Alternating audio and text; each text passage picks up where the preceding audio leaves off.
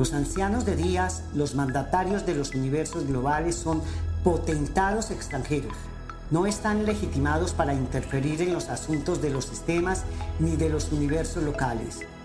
Son tiranos y usurpadores. Ninguno de ellos puede hacer nada por obstaculizar el funcionamiento del autogobierno si los hombres y los ángeles tuviesen el coraje de imponerse a sí mismos y reclamar con valentía sus derechos.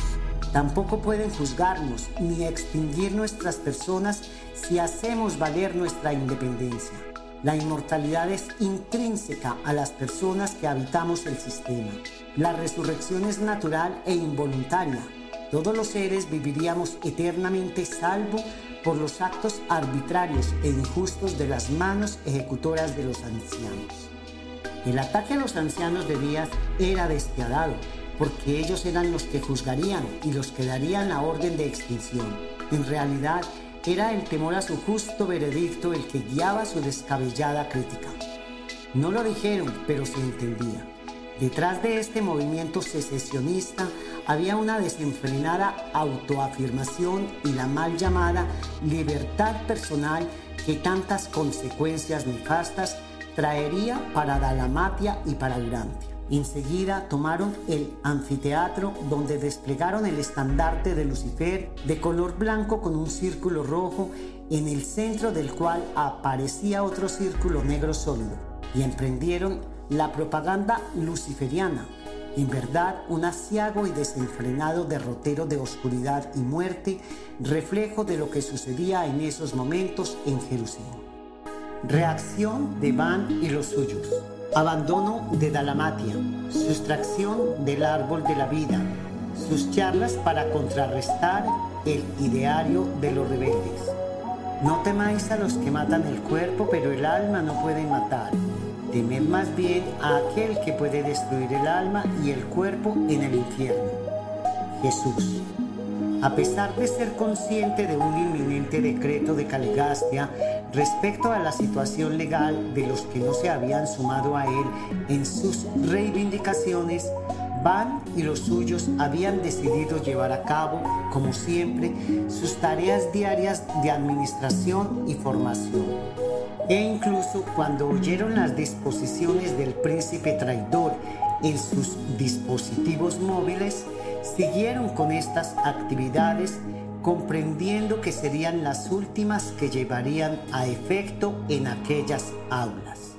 Si bien antes de que acabaran las clases, An, Fad, Hab y Mek citaron a sus estudiantes urgentemente a una asamblea en la gran plaza cercana al templo. Querían explicarles lo que estaba ocurriendo en Dalamatia y las posibles consecuencias. Aunque los cinco jerusemitas leales estarían presentes, serían Hab y Van quienes se dirigieran a los nativos. En ese momento eran las cinco y media de la tarde. Hacía un frío inusitado para aquella persona meridional de la península. Por el Océano Índico venían unos enormes nubarrones negros que auguraban una gran tormenta eléctrica. No tardaría en llover. Hub se subió a uno de los bancos de madera de la plaza y empezó a hablar dándose cuenta de la dificultad de que dieran crédito a sus palabras. Jamás habían visto a miembro alguno de la comitiva celestial ni a ningún ser intermedio. Solo los conocían a través de sus propios comentarios. Había casi dos mil personas de todas las razas. Se oía un gran murmullo y se percibía una enorme inquietud, pero todos estaban atentos a lo que se les iba a decir. Desde allí, Hub pudo ver a su izquierda el templo del Padre que se había cerrado al culto y a Caligastia y a sus adeptos que se acercaban desde el anfiteatro. Había también muchos andonitas donantes, algunos de los cuales ya eran presa de los engaños de los Lanonandex hijos de Andoni Fonta y de la familia Sanjic, dijo levantando la voz y dirigiéndose a los nativos de Urantia. Quiero que prestéis mucha atención. El príncipe de este mundo, al que nunca habéis visto, se ha rebelado contra el Padre de todos y contra su Hijo y sirven ahora a un falso soberano. Han pecado contra los dos primeros mandamientos de la vía del Padre que os he enseñado. Con sus mentiras os intentarán convencer de que lo hacen por vuestro bien y para liberaros de los tiranos, pero no es cierto. Ellos son esos tiranos y lo primero que han hecho es cerrar el templo en el que adorábamos al Creador. Él y sus seguidores han declarado la guerra, añadió Van, a todo el que no esté de acuerdo con ellos. No es una lucha de lanzas y flechas, pero es incluso más mortífera porque nos jugamos la vida tras la muerte. El despertar en los mundos de nuestros ancestros, el egoísmo e iniquidad de este príncipe sublevado crearán el desconcierto en Dalamatia. Os aconsejo que volváis a vuestros poblados con vuestros hijos. Se oyó un gran alboroto. Dalamatia se había convertido en un santuario y en centro de formación y peregrinaje para muchas almas hambrientas de saber. Todas las mejores de la civilización habían partido de allí y muchos se resistieron a creer en las palabras de Jab y Van. Nod, que se había abierto paso hasta la primera fila con Aldón, se subió a otro de los bancos y comenzó a hablar, seguro de sí mismo y con una voz potente. Ellos son los que están mintiendo. Es cierto que Caligastia se ha sublevado. Él es el dios de este mundo ahora, pero lo ha hecho por la tiranía que estábamos sufriendo de parte de los gobernantes de las estrellas. Van, Hab y muchos de vuestros antiguos maestros se han negado a acatar sus órdenes y han sido cesados, pero otros ocuparán sus puestos.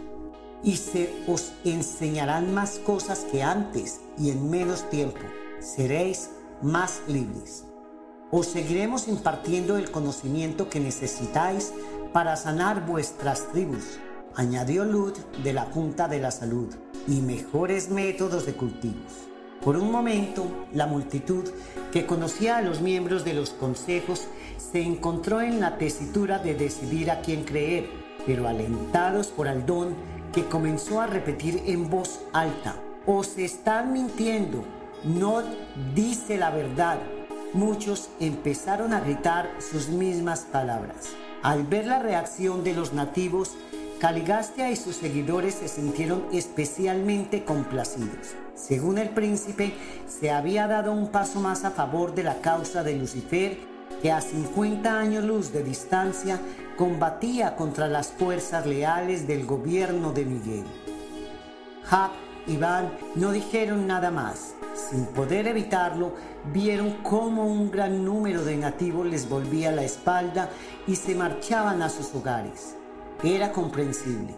Llevaban años en Dalamatia formándose para llevar los nuevos conocimientos a sus tribus, en las que serían considerados como héroes y las promesas de Nod y Lut les atraían. Solo Amadón, junto a otros andonitas y algunos nativos, principalmente de la raza azul, se quedaron para apoyarles. Desde aquel momento a los hombres y mujeres andonitas donantes leales y a su prole, ya fuese de matrimonio entre ellos o con otros andonitas, se les llamaría amadonitas. Invisibles, había a su alrededor ángeles y seres intermedios que igualmente le respaldaban. Van también sabía que podía contar con los controladores físicos adscritos a Urantia.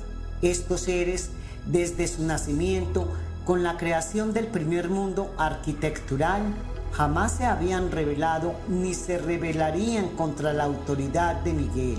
Habían sido probados en múltiples rebeliones. Seguían allí a pesar de lo que Caligastia suponía.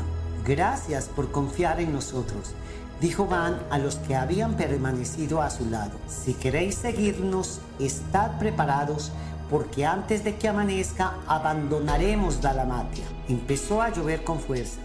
Los últimos rezagados que no se habían atrevido a dar un paso adelante se alejaron con las tinieblas que iban dominando la ciudad y que solo los rayos disipaban espaciadamente.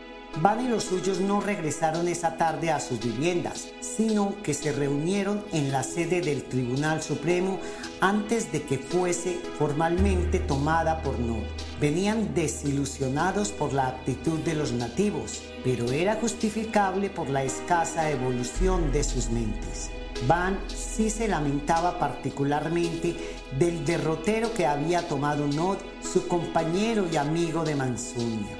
Si bien nadie en todo el universo de los universos podía interferir de manera alguna en la soberanía de la libre voluntad de los seres creados, cada cual tenía que decidir respecto a su propio destino eterno.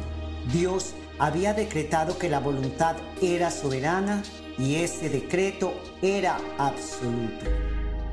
Van se daba cuenta de que lo importante era en ese momento contar con algún plan de acción y saber con quién contaba. De la comitiva corpórea tenía al menos a su lado a An, Fad, Ha y Meg pero sabía que Caligastia atacaría y debía proteger a todos sus seguidores de sus argucias e intentar salvar al mayor número de seres posible.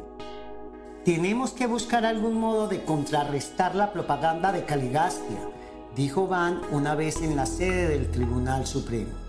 Verdad, dijo Ana, y debemos tener nuestro propio centro de operaciones fuera de Idalamat es cierto, se nos ha destituido y no podemos volver a nuestras sedes ni a nuestras viviendas, a no ser que estemos de acuerdo con los sofismas de Lucifer, expuso Hab. Es una pena que tengamos que dejar la enseñanza de los nativos al capricho de Nod y los suyos, pero no podemos hacer otra cosa, dijo Fad. Yo he estado últimamente inspeccionando las tribus cercanas y hay un asentamiento abandonado que nos puede ser de utilidad, dijo Roltán, líder de los seres intermedios leales. Está a pocos kilómetros al este de Dalamatia, cerca del río Tigris. Es bastante amplio. Pertenecía a una tribu de hombres rojos que ha emigrado hacia el nordeste. Me parece una excelente idea, dijo Van. Hacia allí nos encaminaremos mañana será de forma provisional hasta que busquemos otro lugar más apropiado para poder dirigir nosotros la administración del mundo. Saldremos a las 5 de la madrugada. Toda la comitiva leal vendrá con nosotros al igual que los amadonitas, los miembros de las distintas razas que se han ofrecido a apoyarnos y todos los niños, tanto de los nativos como los adoptados. Llevaremos también semillas de trigo y cebada, al igual que animales domésticos. Deberíamos llevarnos utensilios, herramientas y armas para poder formar una colonia y subsistir el tiempo que sea necesario, dijo Amadón. Los seres celestiales cuentan con sus propios medios de desplazamiento. Será mejor utilizar los fándores para transportar a las mujeres y a los niños y todos los fardos que transportemos. Nosotros podemos ir a pie. En algo más de una hora estaríamos allí. Sí, es una buena idea. En ese emplazamiento podremos resistir la guerra a la que nos ha llevado el príncipe, explicó Van. Será dura porque estaremos aislados y sin comunicación con Edentia. Además, no sabemos qué está sucediendo con Lucifer. Estoy seguro, dijo Meg, que los altísimos se pondrán en contacto con nosotros. Preparémoslo todo. Pasadas las 24 horas que nos han dado de plazo, nos asediarán con su propaganda por todos los medios a su alcance. Hemos visto el estandarte de Lucifer en el anfiteatro. Allí darán sus discursos Caligastia y Daligastia y Abadón para convencer a todos los indecisos y muchos caerán en sus manos. Nosotros haremos lo mismo, pero tened en cuenta que sois libres para acudir al anfiteatro, escuchar sus comunicaciones o hablar con los seres intermedios desleales. Solo quiero a mi lado a personas probadas y firmes en su fe, explicó Van. No tengas duda de eso, dijo Amador. Hay muchos que siempre estaremos a tu lado. Gracias a todos, dijo Van. Adelante, la noche va a ser larga. Cuando acabó la reunión, Van se reunió en secreto con Roltán, An, Fad, Meg y Hab. Pero antes de comentarles nada, pidió a Roltán que dejara en suspenso su mecanismo sensorial de comunicación y a los jerusemitas que dejaran fuera de la sala sus arpas. Nadie podía saber nada. Todo se hubiese truncado. Una vez que lo hicieron, dijo, Roltán, elige a tres seres intermedios de tu total confianza. Vamos a llevarnos con nosotros el árbol de la vida. Y vosotros, pidió a sus compañeros, seleccionar a cuatro querubines y a dos serafines de vuestra total confianza para que acompañen a los seres intermedios. Todos comprendieron, sabían lo que significaría para sus antiguos compañeros, pero no había más remedio que actuar así. No había que mediar más palabras. La sustracción del árbol de la vida era crucial y aquella madrugada de terribles aguaceros y descargas eléctricas, con sumo cuidado, pero con la especial prontitud que solo los seres celestiales eran capaces de conseguir, se hicieron con el portentoso árbol de la vida que sorprendentemente estaba sin custodia. En pocos minutos, estas criaturas leales lo transportaron al emplazamiento fijado y lo replantaron. Estaría bajo su vigilancia día y noche. Lo mismo harían con el poblado para protegerlo de ataques de hordas y animales salvajes. Una vez fuera de las murallas de Dalamatia, los peligros siempre acechaban. Pronto llegaron los fándores con las mujeres, los niños y los distintos fardos. En algo más de hora y media llegaron Van y los suyos. Había un total de 450 nativos, contando con los niños. El día amanecía claro. Los nubarrones del Índico se alejaban en dirección oeste. El poblado abandonado por los hombres rojos estaba en muy buenas condiciones, aunque no era lo suficientemente grande como para albergar a todos. Así pues, se pusieron manos a la obra y, en pocos días, se construyeron las chozas necesarias. Una de ellas, algo más grande que las demás, se destinaría a las charlas que planificaban dar y para el culto al Padre. De todos los que llegaron, solo precisaban del árbol 40 miembros corpóreos y 56 andonitas donantes. De estos, 16 eran acompañantes de los miembros desleales de dicha comitiva, pero se habían negado a seguir a sus superiores en la rebelión. Con esta acción se dejaba a merced del tiempo a Nod y a los suyos. Adán y Eva también lo necesitarían cuando llegasen a Urantia casi 200.000 años más tarde. En aquel asentamiento, Van desplegó el estandarte de Miguel de tres círculos concéntricos azul celeste sobre un fondo blanco y, con la ayuda de Hab, contrarrestaban los sofismas del príncipe rebelde hablando a aquellos que acudían voluntariamente al poblado. Se dirigían a ellos indistintamente en las lenguas nevadonita y andonita para ser entendidos. Los indecisos, ya fuesen seres celestiales o mortales, iban y venían del anfiteatro de Dalamatia al poblado, aunque había criaturas leales que acudían a las charlas de Van y Hab para afianzar su fin. Constantemente, además, usando la comunicación interior, Caligastia y Daligastia transmitían sus atroces misivas contra la autoridad del universo con una gran capacidad de convicción. Esto obligaba a los jerusalemitas a dejar sus arpas en las chozas ya que en cualquier comunicación entre ellos se oían estos mensajes. Los seres celestiales tenían la posibilidad de anular transitoriamente su mecanismo sensorial para evitarlos, pero solo a base de una gran concentración y esfuerzo.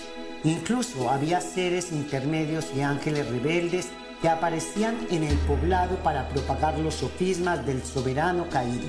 Van y Hab desmontaban los planteamientos de los rebeldes con un discurso menos agresivo y jamás contraatacaban con comunicaciones interiores ni con seres intermedios o serafines que se desplazasen a Dalamatia. Ellos les hablaban del Padre del Paraíso como creador de todo lo existente, de su plan de salvación para los hijos de los mundos y de su Hijo, creador de Nevadón. Les conversaban sobre la verdad, la belleza y la bondad divinas, y sobre el amor, la misericordia y el ministerio de su Hijo Miguel. En términos claros, dilucidaban todas sus dudas sobre la justicia, la soberanía de Dios y, en especial, sobre la supervivencia de la persona. Una de las charlas de Van con los mortales sobre la vida después de la muerte quedaría, como otras muchas de las que dio, como enseñanza de profetas que habrían de venir. En la experiencia interior del hombre, la mente está ligada a la materia, pero una mente arraigada en lo material no puede sobrevivir a la muerte. La supervivencia se logra solamente cuando la voluntad humana consciente de Dios y guiada por el Espíritu que habita en ella transforma la mente de hombres y mujeres según los valores espirituales. Pero una mente humana que se subordine a la materia está destinada a hacerse cada vez más material y, por consiguiente, a sufrir finalmente la extinción. Por el contrario, una mente que se entregue al espíritu está destinada a hacerse cada vez más espiritual y conseguir, por último, la unidad con el espíritu persona. La rebelión contra la divinidad y la soberanía de Dios, ya sea por mortales o por los órdenes de filiación de Dios, conducen a la extinción de la persona. Miles de años más tarde, las palabras de Van ayudarían al renacimiento espiritual de las razas humanas cuando la rebelión de Caligastia las había sumido en la más completa oscuridad. Nacerían maestros de la verdad en cada una de las razas que reavivarían la adoración al gran dador de la vida. Onamonalontón en la raza roja. Porshunta en la desaparecida naranja. Singlanton en la amarilla, Fantat en la verde, también extinguida, Orlandov en la azul y Orbononon en la índigo. En esta larga contienda, Van y los suyos no lograron rescatar a los jerusenitas y andonitas donantes que habían tomado su decisión al principio de la rebelión, pero al menos se aseguraban la lealtad de los que ya tenían a su lado e incitarían a muchos al arrepentimiento tras la rebelión. Si se dieron cuenta de que los seres celestiales eran más proclives a confiar en las palabras de Caligasta. A unos seres como los ángeles y los seres intermedios les resultaba muy difícil creer que gobernantes brillantes y de confianza como Caligastia y Daligastia se descarriaran, cometieran un pecado de traición. Aquellos seres que cayeron en el pecado no se sumaron a la rebelión de forma deliberada ni con premeditación, fueron inducidos a error por sus superiores, fueron engañados por unos líderes en los que confiaban. Les resultó igualmente fácil ganarse el apoyo de los mortales evolutivos de mente primitiva. Aquellos eran tiempos de soledad y aislamiento, de desinformación, de tensión continua, de un ir y venir de seres, de toma de decisiones, de arrepentimientos y decepciones, de no saber qué esperar, sintiéndose incluso a veces abandonados. Comprendían por la actitud de no injerencia de Miguel que, durante aquella lucha, las autoridades de Edentia no querían interferir ni intervenir hasta que todos los seres personales involucrados hubiesen tomado una decisión final, pero les pesaba en sus almas. Y hasta que llegara ese momento no recibirían consuelo a su prolongada ansiedad e incertidumbre. Dalamatia sin el árbol de la vida. El nuevo Consejo de Administración. Y el Señor Dios hizo brotar de la tierra todo árbol agradable a la vista y bueno para comer. Asimismo, en medio del huerto, el árbol de la vida y el árbol del conocimiento del bien y del mal. Génesis. La sustracción del árbol de la vida de la plaza central del templo resultó un duro golpe para los planes de Caligastia. El árbol llevaba 300.000 años sirviendo de sustento a los miembros corpóreos de la comitiva y a sus andonitas donantes. Y ahora Nod y sus colaboradores secesionistas, 59 miembros corpóreos de la comitiva y 44 acompañantes andonitas, se encontraron de repente que estaban condenados a morir como los demás mortales habían sido privados del sustento que les proveían las vías circulatorias vitales del sistema y despertaron al hecho de que estaban degradados a la condición de seres mortales. En efecto, eran superhumanos, pero al mismo tiempo materiales y mortales. Cuando los altísimos de Norlatiadec dieron su aprobación, no sin reticencias, a la designación de Caligastia como príncipe planetario de Urantia y a la de los 100 ciudadanos de Jerusalén como parte de su equipo de gobierno, enviaron al planeta con los Melquisedecs un arbusto de Edentia. Esta extraordinaria planta acumulaba ciertas energías del espacio que constituían un antídoto contra los elementos causantes de la vejez era como una batería de almacenaje extraquímico que, cuando se consumía, liberaba misteriosamente una fuerza del universo que prolongaba la vida. Este modo de sustentarse era totalmente ineficaz para el común de los seres evolutivos de Urantia, pero sí era expresamente de utilidad para los 100 miembros materializados de la comitiva de Caligastia y para sus 100 donantes. Su vida se había prolongado por tiempo indefinido. El árbol del conocimiento del bien y del mal, como se le llama en vuestras escrituras, es una figura retórica, una designación simbólica que abarca un gran número de vivencias humanas, pero el árbol de la vida no fue un mito, era real y estuvo presente en Urantia durante muchos milenios hasta los tiempos de Adán y Eva. Al descubrir Taligastia que los miembros de la comitiva personal afines a él y a sus acompañantes andonitas estaban privados de este sustento, mandó a Belcebú y a sus seres intermedios rebeldes a recuperar el árbol. Pero no les fue posible vencer la férrea oposición que les presentaron los seres intermedios y los querubines y serafines seguidores de Van. Yavan había dispuesto que los transformadores de la energía rodearan la planta de una cúpula de materia morontial solidificada que resultaba impenetrable incluso para seres celestiales.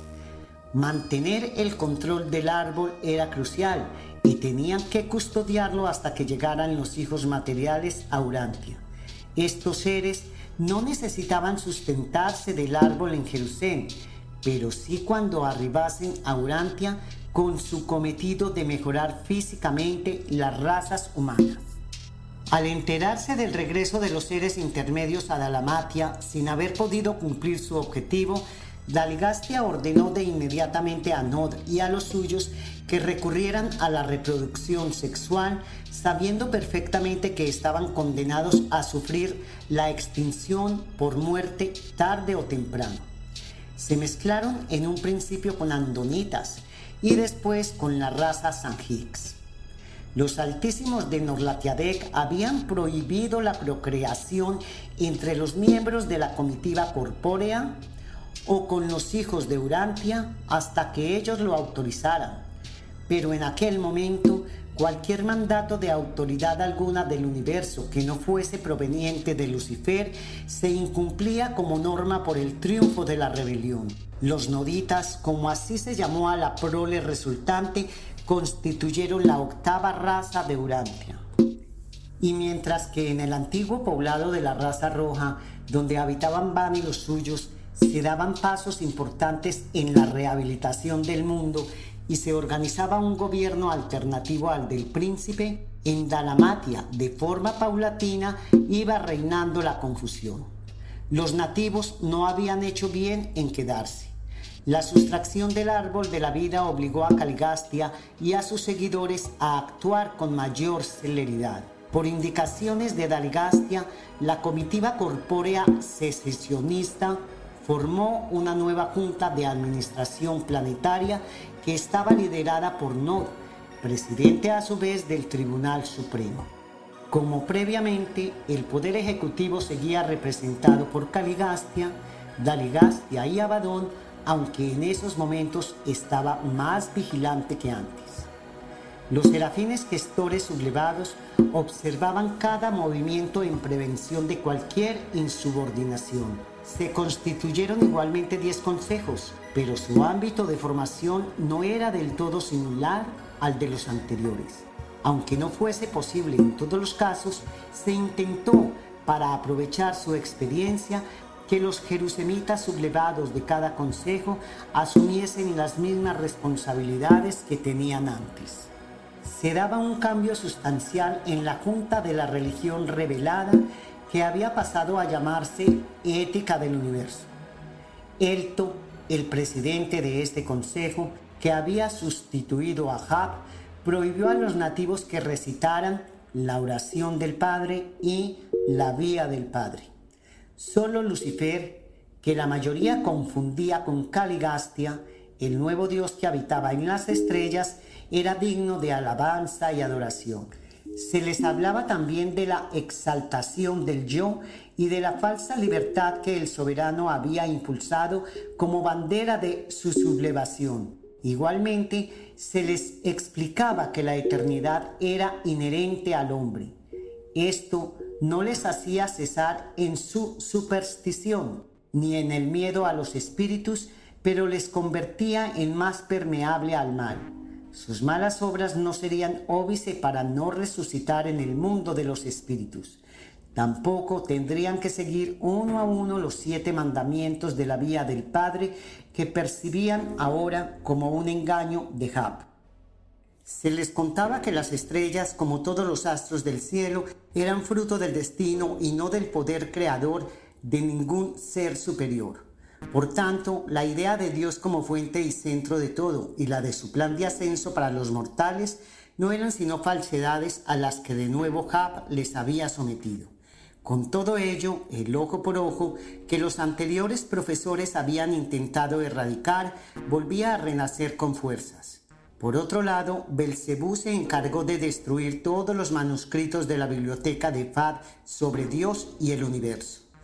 A su vez, Daligastia, mandado por el príncipe, había hablado expresamente con Rod, presidente ahora del Consejo de las Artes y las Ciencias, al no haberse descarriado Meca.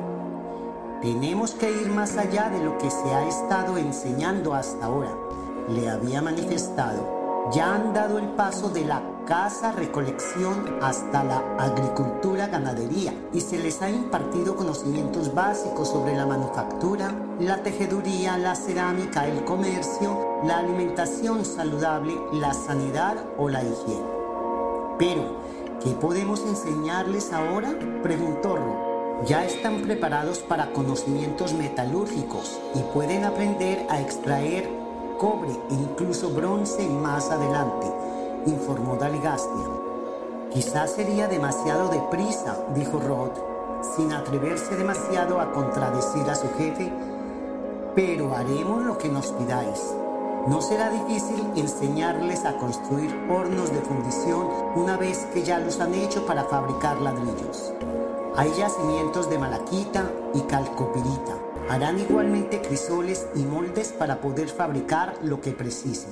Cuando dominen esta técnica, podremos instruirles en la fabricación del cobre. Hay también por la zona yacimientos de casiterita, de la que podrán extraer el estaño. Podrán usar el cobre para hacer objetos decorativos y utillaje e impulsar el comercio al mismo tiempo, añadió Daligasti. Sabes que también comenzarán a fabricar armas de cobre y más adelante incluso de bronce, dijo Rod. Lo sé, pero es inevitable. Son pueblos belicosos. Nosotros también las construiremos aquí para defendernos de cualquier ataque, respondió Daligasti. Y efectivamente, de inmediato se comenzó a instruir las mentes primitivas en el uso del cobre. pronto volverían a sus poblados con estas innovaciones y se dejaría que estos conocimientos se transmitiesen a otros asentamientos. Pero aquello se hacía en contra de la clara prohibición de los altísimos. La misión del príncipe era únicamente llevar al hombre desde su etapa de cazador-recolector hasta la de agricultor-ganadero e impartirle ciertos avances acordes con el desarrollo de las mentes de los nativos pero era necesario propagar esas mejoras a todo el mundo y afianzarlas. A pesar de las emigraciones y el tiempo transcurrido, dichas mejoras estaban prácticamente empezando a extenderse en aquellos momentos por Asia, hacia la India y China, África, sobre todo en Egipto, y por Europa a través del Mediterráneo. Cualquier innovación precipitada y a destiempo en los poblados adyacentes a la Lamatia podría crear el caos en otros lugares de la península y, mucho más, en otras regiones habitadas. Ya de por sí la metalurgia originaba un gran cambio en la sociedad para el que los nativos no estaban aún preparados. Además, los poblados que comenzaron a desarrollar la cultura del cobre se convertían en más hostiles y conquistadores precisamente por la mayor efectividad y resistencia que poseían sus armas frente a las de piedra, hueso y madera y no querían que estos conocimientos se difundiesen. Así pues, esta importante innovación no llegó a muchas poblaciones.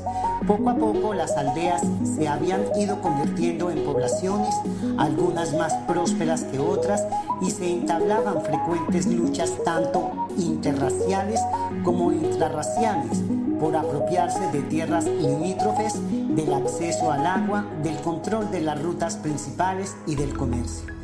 Al enterarse de este nuevo descubrimiento, los jefes de algunos poblados se dirigieron a Dalamatia para ser instruidos en la extracción y manejo del cobre, pero no se les prestó atención.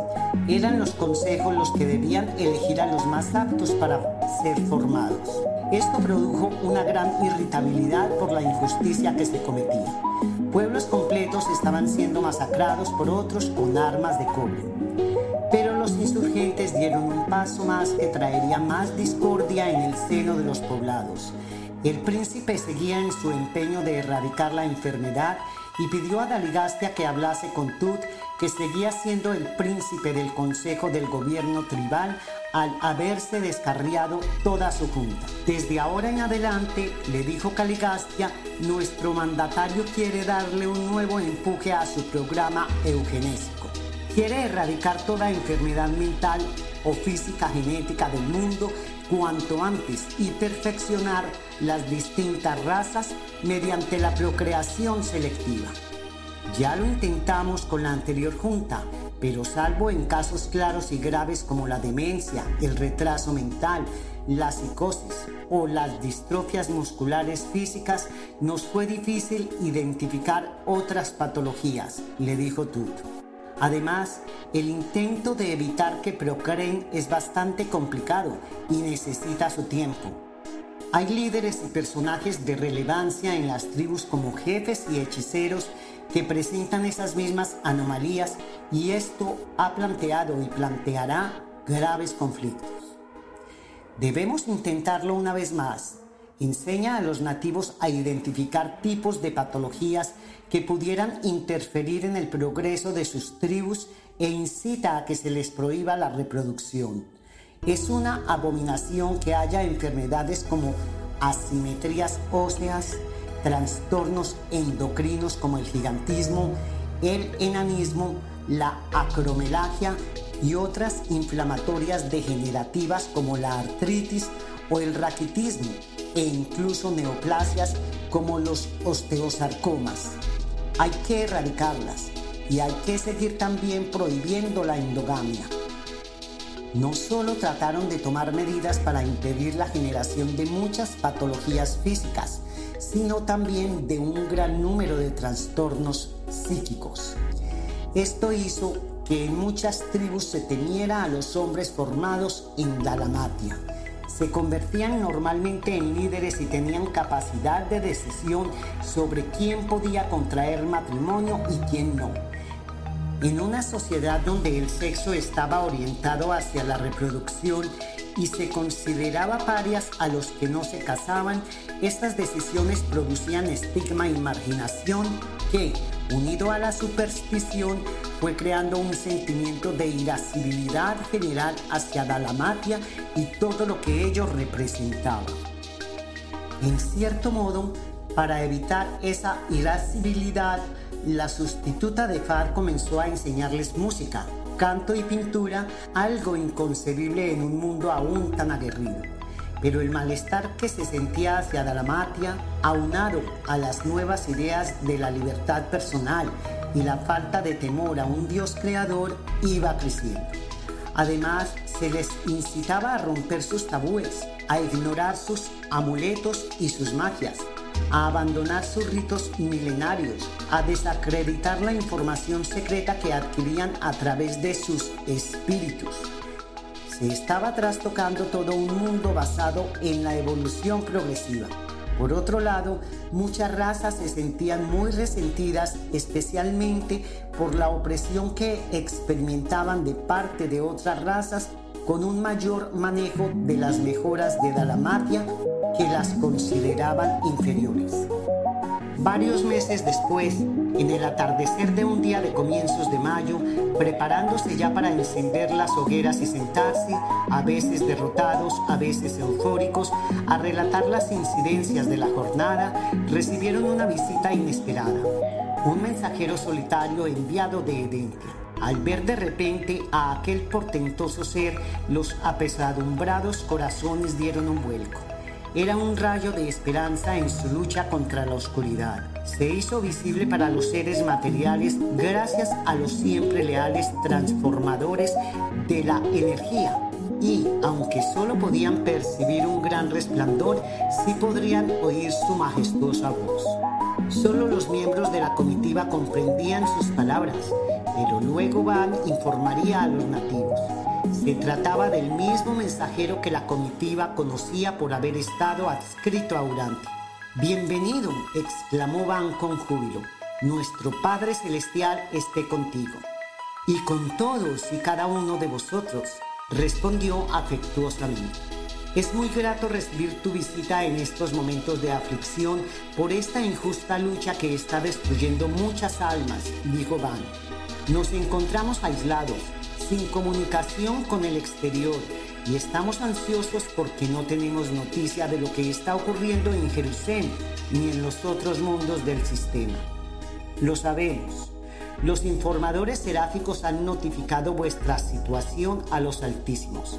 Y yo vengo de parte de ellos para deciros que no estáis solos, a pesar de que Satania esté en cuarentena por la rebelión los Melquisedecs han tomado esta decisión para evitar que se difundan con facilidad las nefastas ideas de Lucifer y se lleve el sufrimiento a otros mundos. Una minoría perversa y obstinada no puede hacerse con el control de todo un sistema. De inmediato, desde el lugar de salvación, se han enviado a Jerusalén a los Melquisedecs de emergencia estos excepcionales seres son los primeros en actuar en las crisis planetarias, sea cual sea su naturaleza. Gabriel, a su vez, se ha ofrecido para actuar en calidad de representante del Hijo Creador cuya autoridad se ha cuestionado. ¿Cuándo llegarán a Urante a los índicos Melquisedecs para guiarnos? preguntó Bado no llegarán hasta que la última de las criaturas de la comitiva haya tomado una decisión definitiva respecto a la sublevación. Respondió, tened paciencia. Vendrán junto con un enviado de herencia que certificará su presencia para formar un nuevo gobierno. Llegarán en su justo momento y estamos seguros de que tomaréis, entre tanto, las medidas adecuadas. En los mundos insubordinados, los Melquisedecs llegaban como custodios temporales, asumiendo su gobierno hasta la aparición de un nuevo príncipe planetario. Les resultaba fácil hacerse visibles a los mortales y, a veces, algunos de ellos habían llegado incluso a encarnarse en semejanza de la carne mortal. Eran, en efecto, los versátiles y voluntarios servidores en casos de emergencia para todos los órdenes de inteligencia del universo y para todos los mundos y sistemas de mundos. Así lo haremos, dijo Van. Me gustaría hacerte otra pregunta. Haced todas las que queráis, respondió el mensajero. Los altísimos me han pedido que resuelva todas vuestras dudas. Tras mandar a través de ti a Lucifer un mensaje recurriendo el nombramiento de Caligastia, envié por otro comunicación ordinaria a los altísimos mediante los transmisores de la energía. Pero no recibí respuesta, dijo Van. Queríamos que desaprobasen el nombramiento de Caligastia como mandatario supremo de Urantia. Su respuesta hubiese dado un vuelco en la rebelión. Los altísimos de la constelación recibieron tu misiva y respondieron al momento denegando tal nombramiento. Te enviaron una resolución en la que te apoyaban en todos los puntos de tu alegación, pero las comunicaciones se cortaron una vez enviada su respuesta y no pudisteis recibirla, respondió el mensajero. Este accidente de comunicación interplanetaria sucedió porque los transmisores de la energía pueden recibir y transmitir información, pero no pueden iniciar la comunicación una vez interrumpida. ¿Cuál es el estado de la insurrección en este momento? preguntó esta vez Cab. Desgraciadamente, la rebelión de Lucifer se ha propagado por todo el sistema, le respondió como la sombra de un inmenso agujero negro interestelar. Además de Caligastia, otros 36 príncipes planetarios secesionistas han puesto los gobiernos de sus mundos del lado del archirrebel. Pero no se puede perder la esperanza de vencer esta abyecta insumisión. En Panapotía, el príncipe planetario no ha conseguido arrastrar a su pueblo con él. En este mundo, Bajo la dirección de los Melquisedecs de urgencia, el pueblo se ha unido en apoyo de Miguel. Anora, una mujer muy joven, ha empuñado el mando de las razas humanas y ni una sola alma de ese desgarrado mundo se ha alistado bajo la bandera de la insurrección. Y otros planetas le seguirán y se enfrentarán a sus enajenados príncipes, ahora autoproclamados dioses planetarios. ¿Qué está sucediendo fuera del sistema de Satania? Preguntó Van. Hora tras hora las estaciones de transmisión de todo Nevadón se atestaban de expectantes seres de todas las órdenes de inteligencia celestial. Acuden a escuchar los boletines sobre la rebelión de Satania y a celebrar los informes que incesantemente se hacen eco de la inquebrantable lealtad de los mortales ascendentes que bajo el mando de los Melquisedecs consiguen resistir a las insidiosas fuerzas del mal. Buena noticia en estos momentos. Observamos también que Gabriel informó en el cónclave sobre la actitud de no injerencia de nuestro Creador y la respetamos. Pero, si esto es así, ¿cómo se está controlando la sublevación? Preguntó Van. Efectivamente, Miguel ha optado por mantenerse al margen de toda la contienda. Tiene sus propias razones que iréis comprendiendo. No obstante, para evitar que se difundan las mentiras del soberano caído, Gabriel, mandatario adjunto de Nevadón, ha convocado a todos sus asistentes en Jerusalén y, con la recomendación de los Altísimos, ha decidido asumir el mando de los seres leales de Satania. Se ha establecido en la esfera número 7 de las que circundan la capital, en la dedicada al Padre. Allí, en presencia de todas las multitudes de seres leales, se ha desplegado el estandarte de Miguel, al igual que habéis hecho vosotros en este poblado. Sí, justo eso estamos haciendo. Al menos estamos logrando resistir y contrarrestar en lo posible las falsas informaciones de los rebeldes, dijo Fad. Y durante el tiempo que dure esta terrible contienda, seguir así, añadió el mensajero. Es lo que está haciendo Gabriel desde los primeros días de la rebelión. Lucifer, como soberano del sistema, ha ocupado el anfiteatro para pronunciar sus diatribas, pero Gabriel, desde su sede en el mismo Jerusalén, establecida en las cercanías, está constantemente denunciando los sofismas del insurgente. Y todos los seres presentes en la capital que albergan dudas respecto a la actitud a tomar van y vienen de un discurso a otro hasta adoptar una decisión definitiva. Así lo haremos, respondió Van. Es muy difícil y doloroso ver cómo nuestros compañeros han caído en el pecado. Los Altísimos os animan a continuar con vuestra lucha por preservar la lealtad a Dios de parte de este planeta. Ahora he de partir, pero estaré siempre atento a vuestras necesidades para comunicarlas a la constelación y vendré yo mismo o algún serafín para continuar informándoos. Hasta pronto, la luz reinará sobre la oscuridad. Dicho esto, desapareció dejando una ráfaga de luz en el cielo. Después de su visita, todos estuvieron comentando durante largo tiempo aquella grata visita que les daba fuerzas para seguir adelante en la inacabable lucha. Como se dice en vuestros escritos, se había declarado la guerra en el cielo. El comandante de Miguel y sus ángeles lucharon contra el dragón, Lucifer, Satanás y los príncipes apóstatas. Y luchaban el dragón y sus ángeles rebeldes pero no prevalecieron. Esta guerra en el cielo no era una batalla física de la manera en la que un conflicto así se pudiera concebir en Urantia.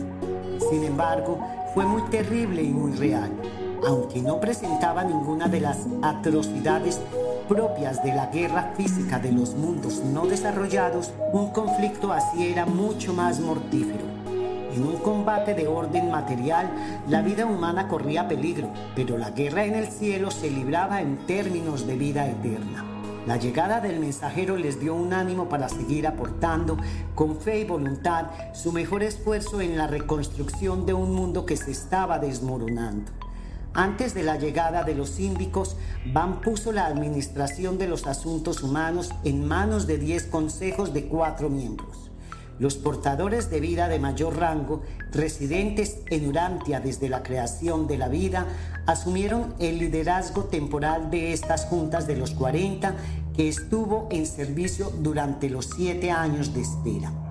Así pues, Mientras que se luchaba dialécticamente con los rebeldes, se continuó la formación de los nativos, en especial de los más jóvenes que habían venido con ellos para poder mandarlos a sus tribus llegado el momento.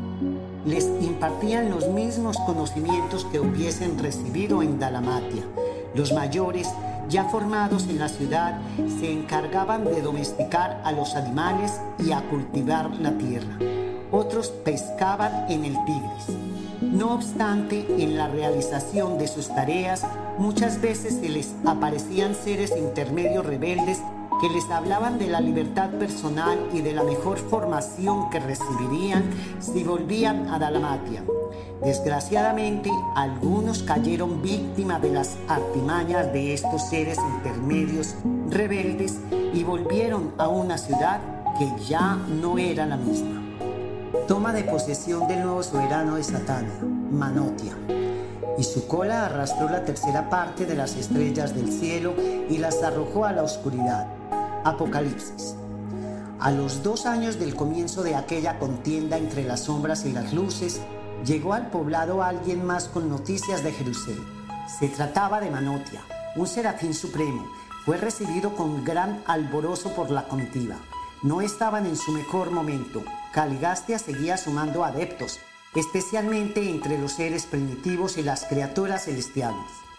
Los miembros de la comitiva conocían al serafín porque había estado en el cónclave anual en el que Satanás presentó el manifiesto libertario de Lucifer y no se había unido a su jefe cuando éste cayó en el error. Hola, compañeros en la verdad y en el amor a Miguel de Nevadón, dijo en nevadonés se me ha enviado para comunicaros que se ha sofocado la rebelión en Jerusalén. Ya ha tomado posesión Lanaforge, el nuevo soberano de Satania. Yo he sido testigo de su llegada al anfiteatro del Mar de Cristal. Os remito su primer mensaje dirigido al padre de la constelación de Norlatiadec. Ni un solo ciudadano de Jerusalén se ha perdido todos los mortales ascendentes sobrevivieron a la dura y decisiva prueba y salieron totalmente triunfantes y victoriosos. Es un orgullo, continuó, que seres ascendentes como muchos de vosotros hayan podido resistir a la tentación de unirse a Lucifer y hayan dado un magnífico ejemplo a los demás. Pero además, este mensaje del nuevo soberano llegó al lugar de salvación, Ubersa y al paraíso y se confirmó la certeza de que la experiencia de sobrevivir de los mortales del tiempo es la mayor garantía contra la rebelión y la salvaguardia más segura contra el pecado. El número de este noble grupo de Jerusalén es de un total de 187.432 800 fieles mortales y ha quedado escrito en las crónicas del universo para gloria de la solidez del plan de ascensión tan denostado por Lucifer que ni un solo miembro de los ciudadanos ascendentes de Satania con residencia en Jerusalén ha participado en la rebelión. Gracias, Manotia, dijeron todos, nos das fuerzas.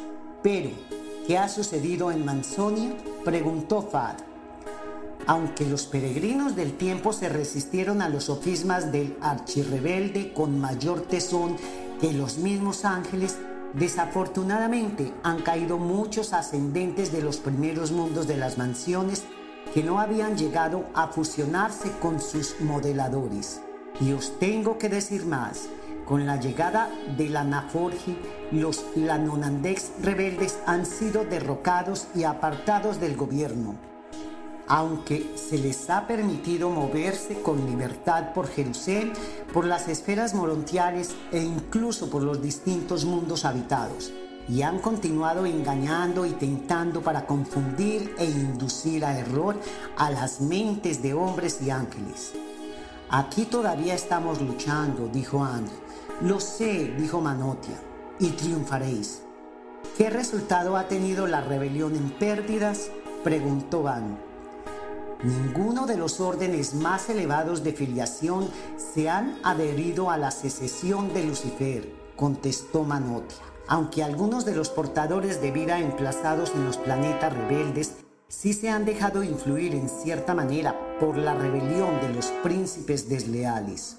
Los Melquisedecs, los arcángeles y las estrellas brillantes vespertinas han permanecido todos leales a Miguel y han luchado al lado de Gabriel con valentía por la voluntad del Padre y el gobierno del Hijo del Paraíso. Ha habido otros muchos que no han apostatado pero sí grandes pérdidas entre los acompañadores morontiales. Y aunque conseguí salvar a muchos de los míos, se han producido también enormes pérdidas en los serafines y querubines. Estoy seguro de que mi acompañador morontial, Natún Pensovan, no se ha descarriado. También, continuó Manotia, de los 681.217 adames planetarios de Satania, el 95% ha caído víctima de la rebelión de Lucifer.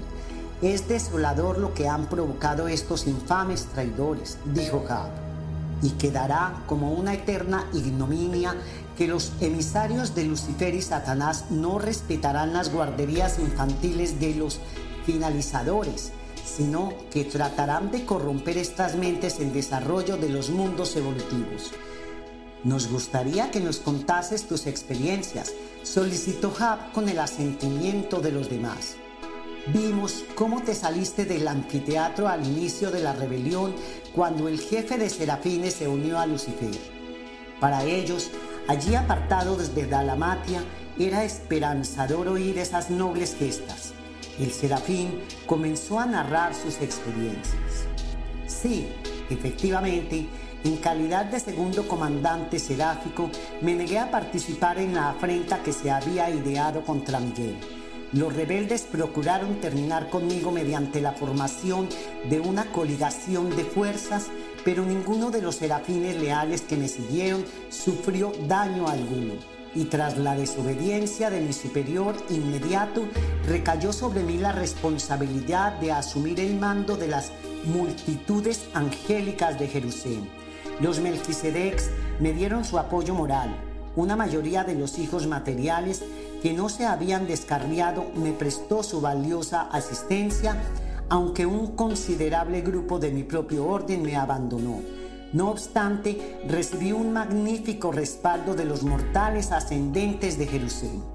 Al haber sido inevitablemente expulsados de las vías de comunicación de la constelación a causa de la secesión de Lucifer, dependíamos de la lealtad de nuestro cuerpo de informaciones que remitía los llamamientos de ayuda a Eventia desde el sistema cercano de Rantulia y constatamos que el reino del orden, del intelecto de la lealtad y del espíritu de la verdad eran inherentemente los vencedores sobre la rebelión, la afirmación de sí mismo y la llamada libertad personal. Logramos seguir adelante hasta la llegada del nuevo soberano del sistema, el sucesor de Lucifer. Gran heroísmo el tuyo y un ejemplo para todos nosotros en estas horas bajas, dijo Van. Pronto estaré aquí de nuevo y por más tiempo. Se me ha asignado al colectivo de los Melquisedecs de urgencia que llegará a Urantia. Asumiré la jurisdicción nominal de los órdenes seráficos leales de Urantia. Te esperamos, serás bienvenido. Dicho esto, desapareció con los rayos del sol del mediodía. En caso de rebelión en la sede de un sistema, por lo general, en un plazo relativamente corto, un nuevo soberano tomaba posesión, pero no sucedía igual con los distintos planetas. La libertad de elección de las criaturas era un factor a tener en cuenta en la resolución final de tales problemas.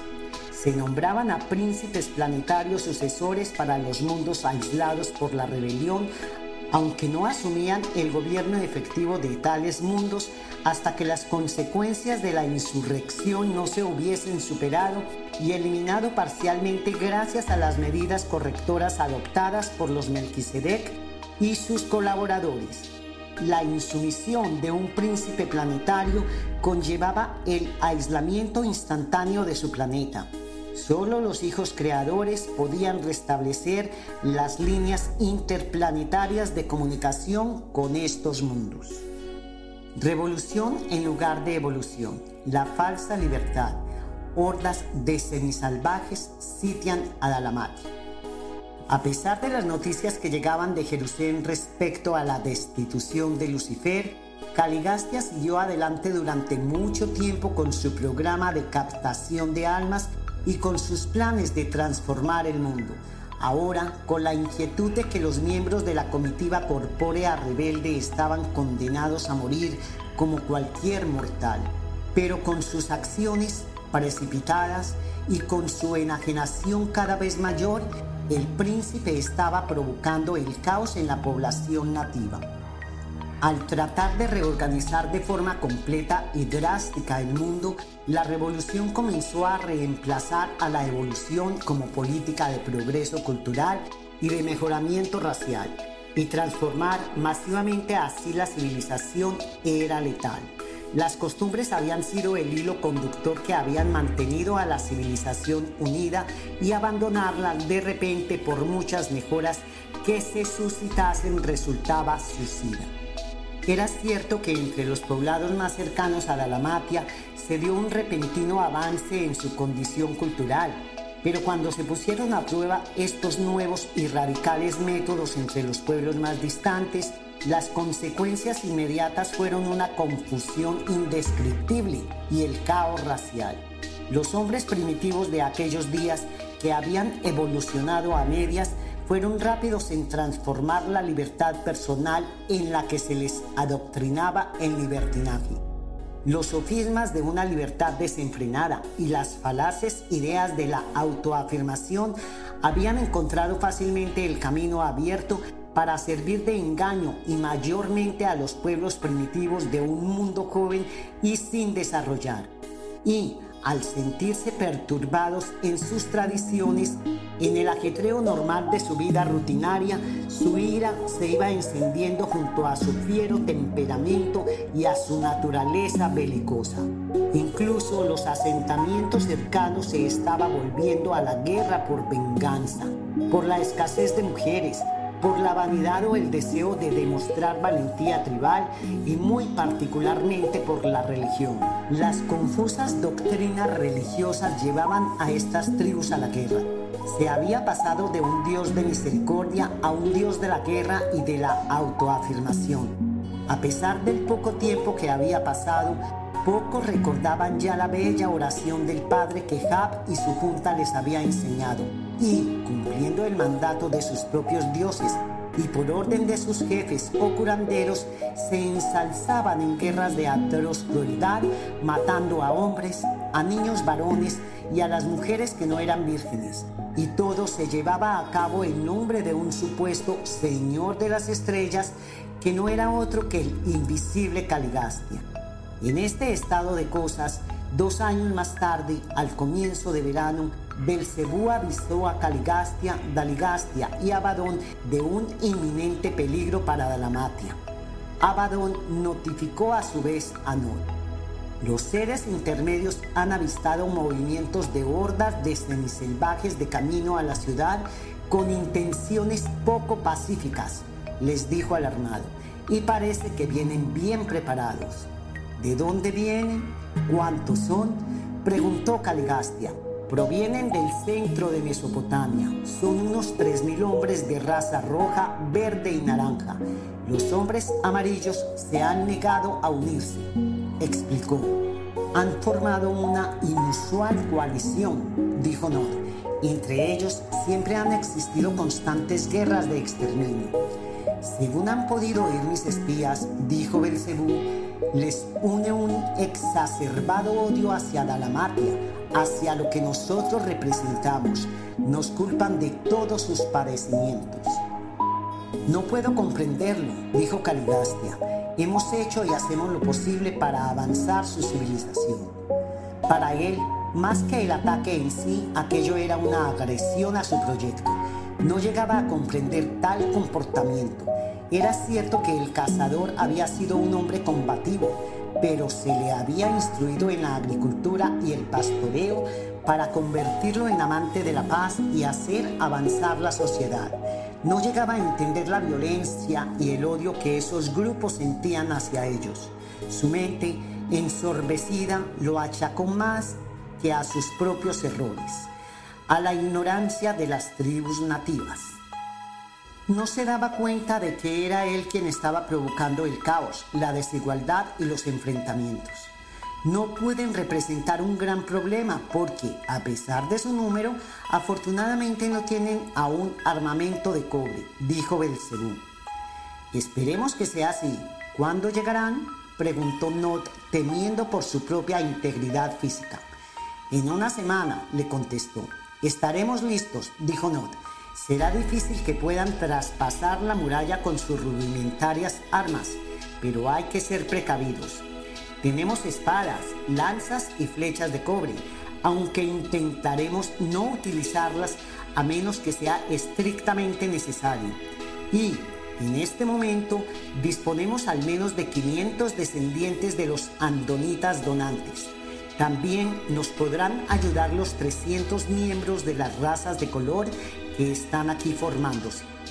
¿Qué haremos con las personas de raza roja, verde y naranja?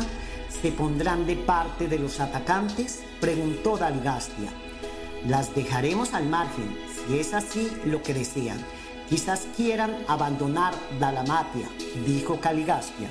Efectivamente, una semana después llegaron los atacantes que se apostaron cerca del río Éufrates y, como había dicho Nod, al no haberle llegado las innovaciones metalúrgicas, portaban cuchillos, lanzas y flechas hechas de madera, piedras y sílex y ondas fabricadas con tiras de cuero o nervio, no por ello menos útiles.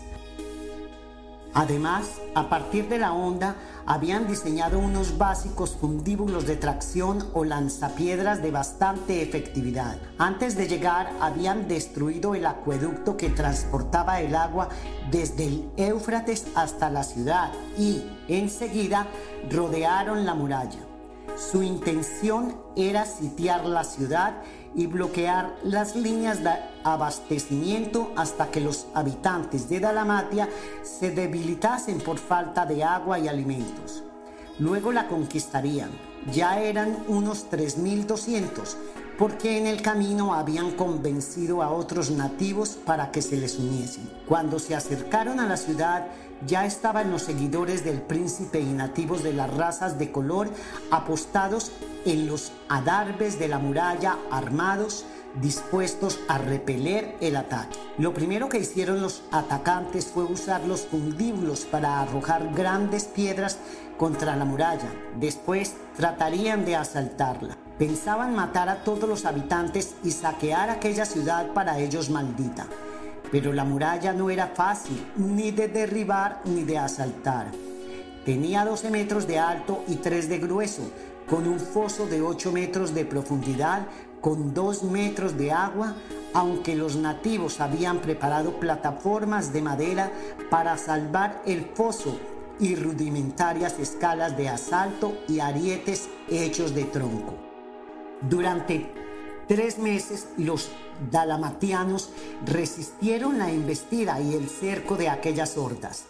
Tenían agua suficiente en sus 50 cisternas y en sus pozos y bastante comida gracias a los cultivos y a la ganadería que albergaba la ciudad, pero la muralla estaba dando muestras de derrumbe.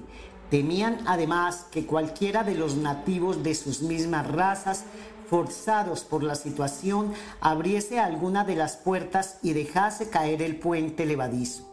Al final, todos habían decidido que, por instrucciones de Caligastia, los seres intermedios habían acudido a las tribus cercanas para pedir ayuda, pero se la habían negado, incluso teniendo armas más eficaces. Eran pueblos más pacíficos y temían la barbarie de aquellas tribus. También se pensó en negociar con ellos y enseñarles la extracción del cobre y del estaño para hacer el bronce, pero temían que se hicieran aún más fuertes y volvieran. No parecía haber solución más que salir a enfrentarse con ellos antes de estar demasiado débiles. Las mujeres y los niños podían abandonar Dalamatia usando los fándores, pero tampoco eran suficientes. Van y los suyos se habían llevado a muchos de ellos a su asentamiento.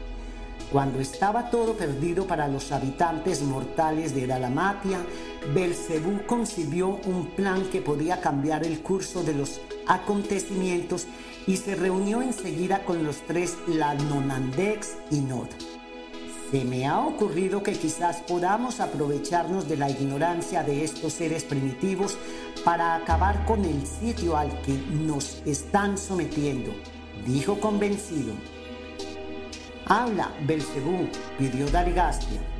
La situación es ya insoportable. Nosotros no tenemos nada que temer, pero sí los seres materiales y toda Dalamati. Como sabéis, estos hombres son muy supersticiosos y tienen pavor a unos supuestos espíritus malignos que se les presentan por la noche y que les pueden traer el alma y la muerte. Creen que están por todas partes, en los animales, en los objetos inanimados, en el aliento, en sus propias sombras.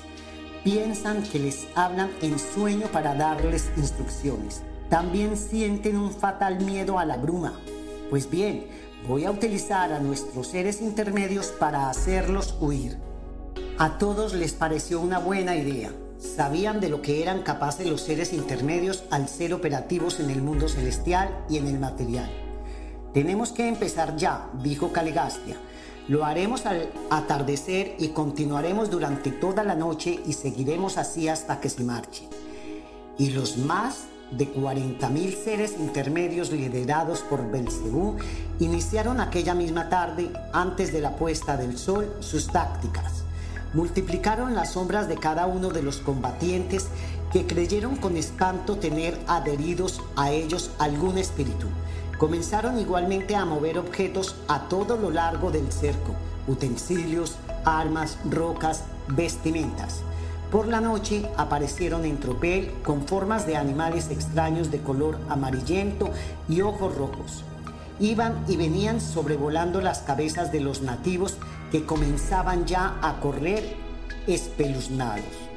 en un momento dado provocando con sus movimientos un gran remolino que generaba una especie de bruma, se pusieron a gritar todos al mismo tiempo, articulando palabras acusatorias. Estamos furiosos, estáis atacando una ciudad sagrada, la maldición y la muerte os sobrevendrá a vosotros y a vuestra tribu. Antes del amanecer, contrarios a las órdenes de algunos de los jefes que no estaban menos aterrados que ellos, comenzaron a correr y a alejarse despavoridos, dejando todo atrás. No hubo necesidad de que los seres intermedios volvieran a ejecutar su hábil representación otra noche más. Desde los adarves todos contemplaban aliviados lo que estaba sucediendo. El cerco había terminado y podían seguir adelante con su vida ordinaria en Dalamatia, pero en prevención de otros ataques decidieron hacer un túnel que les llevara a varios kilómetros al norte de la ciudad. Achacaron el ataque al estado de salvajismo de estas tribus, sin comprender que aquello no había sido más que producto de los desvaríos del gobierno del príncipe por su doctrina de una falsa libertad personal y de un conocimiento impartido de forma prematura. Nuevo refugio, decisión final de los implicados en la revuelta. Van recibió con pesar las noticias del sitio de Dalamatia, la ciudad prometida que debería haber transformado el mundo.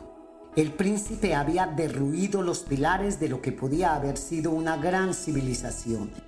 La libertad resulta suicida cuando se desconecta de la justicia material, de la ecuanimidad intelectual, de la tolerancia social, del deber moral y de los valores espirituales, pensó, y prevía de alguna manera lo que desgraciadamente iba a suceder Hacía varias semanas que había llegado una representación de las razas roja, verde y naranja a su asentamiento, exigiéndole que les enseñaran a extraer cobre, pero se había negado. Los altísimos habían prohibido de manera clara que se impartiera conocimiento no ganado o prematuro y temiendo la agitación social que había empezado a recorrer toda la península mesopotámica y la guerra propagandista de los rebeldes que no cesaba, pensó en buscar un nuevo refugio a salvo de los ataques de las confundidas razas. Allí esperarían al enviado de Herentia y a los síndicos Melquisedex mientras continuaban con la rehabilitación de aquel turbado mundo. Le dolía el daño casi irreversible que se había ocasionado a aquella humanidad primitiva. Quería un lugar lejos de allí, seguro, pero también significativo que representara el triunfo sobre los rebeldes y el rebrotar de la civilización. Y decidieron ir a las tierras altas del oeste de la India, a casi 2.500 kilómetros de distancia del sur de Mesopotamia. No fueron todos. De los 450 nativos solo viajaron con ellos los 144 amadonitas. Los demás volvían a sus tribus. Se habían formado en las primigenias enseñanzas de Dalamatia. Esta vez usaron los fándores para transportar a los hombres más capacitados al nuevo asentamiento con la idea de que fuesen construyendo las viviendas, en este caso de piedra, material abundante en la zona. El grupo de Van tardaría dos meses en recorrer aquella distancia. Los seres intermedios leales los protegerían en su desplazamiento. A no muchos kilómetros de allí, en dirección norte, hacía más de 900.000 años había asimismo emigrado Badonán con su clan. Ellos habían trabajado también, aunque inadvertidamente, por el bienestar de la humanidad durante largo tiempo estas tribus habían transmitido las tradiciones de Andón, su tatarabuelo y remanentes de la cultura de Onagar. De estas había nacido hacía 650 mil años la raza de Neandertal, que se había extendido desde estas tierras altas hasta Francia en el oeste, China en el este e incluso bajaron hasta el norte de África. Los neandertales habían dominado el mundo durante casi medio millón de años hasta los tiempos de la emigración de las seis razas evolutivas de color que igualmente habían surgido de los badonitas hacía 300.000 años por mutación de tan noble linaje. Cuando llegaron Van y su grupo al lugar indicado, vieron una bella y extensa meseta rodeada de bosques, atravesada por riachuelos y con abundante caza. Pronto cultivarían la tierra y pastorearían el ganado. La avanzadilla de hombres ya había construido toscas cabañas de piedra, pero al no ser de momento suficientes, algunos tendrían que habitar en grutas en las laderas de las colinas y en pasajes semisubterráneos, como habían hecho los badonitas.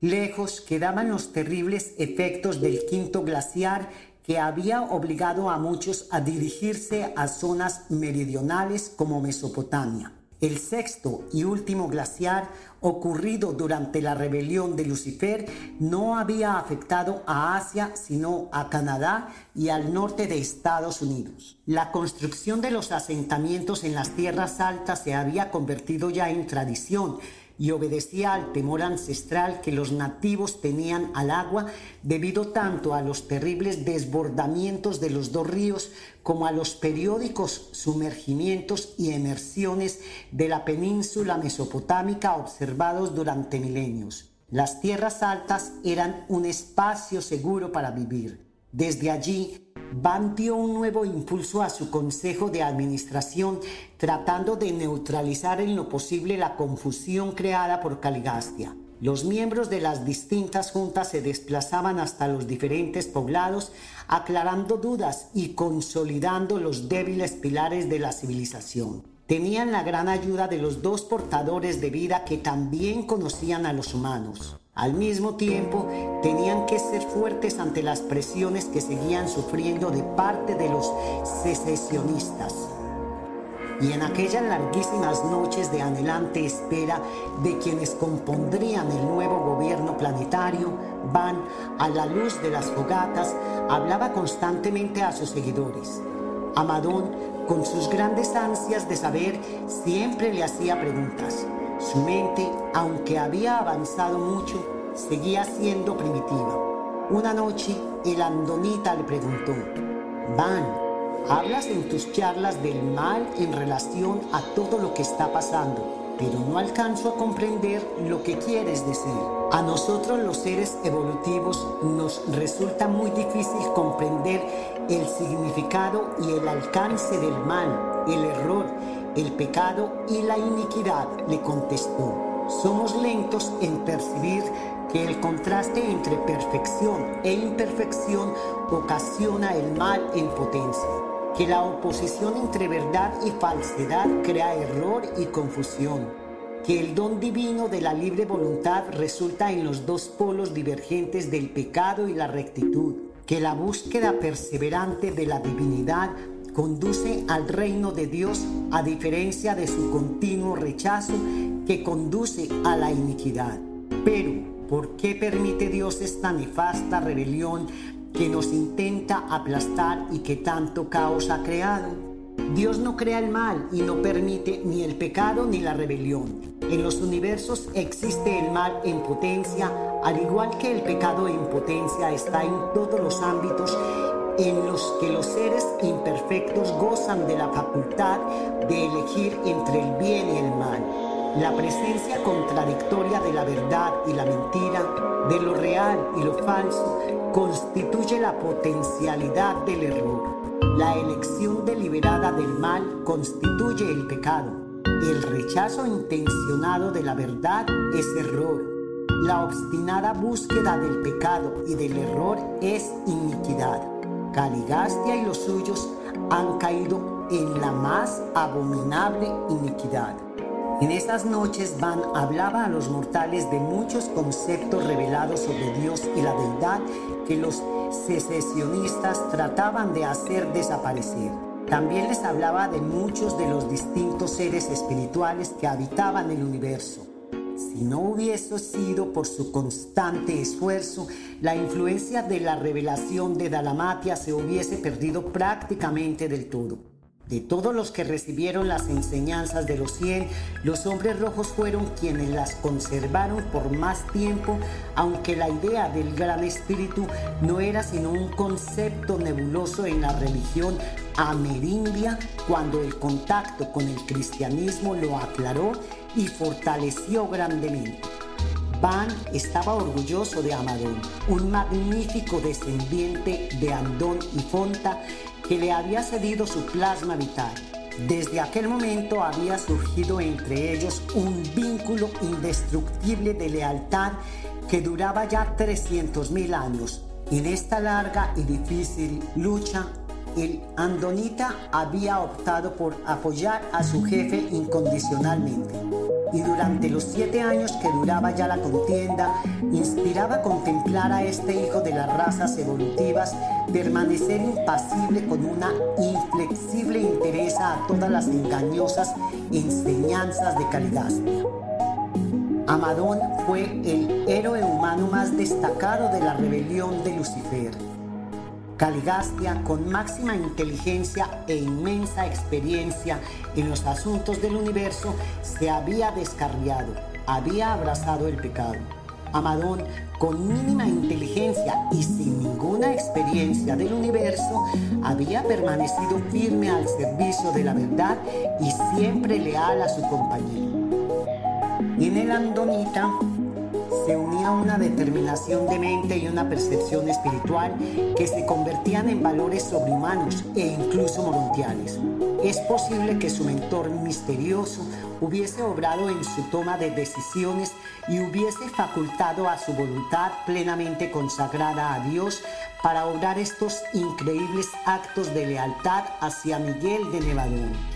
El mentor misterioso no habitaba en Van, le esperaba en Jerusalén si bien su alma morontial, el legado de este Espíritu de Dios y sus ansias de perfección y justicia le habían hecho resistir con heroísmo la rebelión de Caligastia en la que se ponía en juego la eternidad.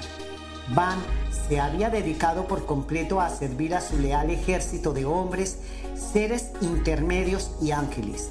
Durante todo este tiempo había sabido mantener una inquebrantable actitud de fidelidad hacia el gobierno del universo. Estos años de espera significaron un periodo de examen de conciencia y de disciplina del alma. Crisis como aquellas en los asuntos de un universo demuestran la enorme influencia que tiene la mente en la elección espiritual. El relato de los conmovedores sucesos de estos trágicos días no tiene fin, pero, tal como el Hijo Creador había decretado, al tomar el último de los implicados en la revuelta una decisión final, se abría el camino para la llegada de los síndicos Melquisedecs. El largo esfuerzo de Van y los suyos durante estos siete largos años había dado su fruto. No todos se habían aliado a la causa de Lucifer, como el príncipe caído pretendía. Es cierto que la mayoría de los nativos se había puesto del lado de los rebeldes, pero no había sucedido lo mismo ni con la comitiva ni con los andonitas donantes. Cuando los ángeles reales, ayudados por los seres intermedios, hicieron el recuento final, observaron que los miembros corpóreos de la comitiva del príncipe se habían alineado de la siguiente manera. Van y todo su tribunal de coordinación habían permanecido leales. Ana, y tres miembros del Consejo de Alimentación habían sobrevivido. La Junta de Ganadería y todos los asesores de la conquista de animales se habían dejado arrastrar por la rebelión. FAD y cinco miembros del profesorado en educación se habían salvado. NOD y toda la Comisión de Manufactura y Comercio se habían unido a Caligastia. Y todo el Colegio de Religión Revelada habían permanecido leales a Van y a su noble grupo. Se habían perdido Lud y toda la Junta de Salud. El Consejo de las Artes y las Ciencias habían permanecido leal en su totalidad, pero Tut y la Comisión del Gobierno Tribal se habían descarriado.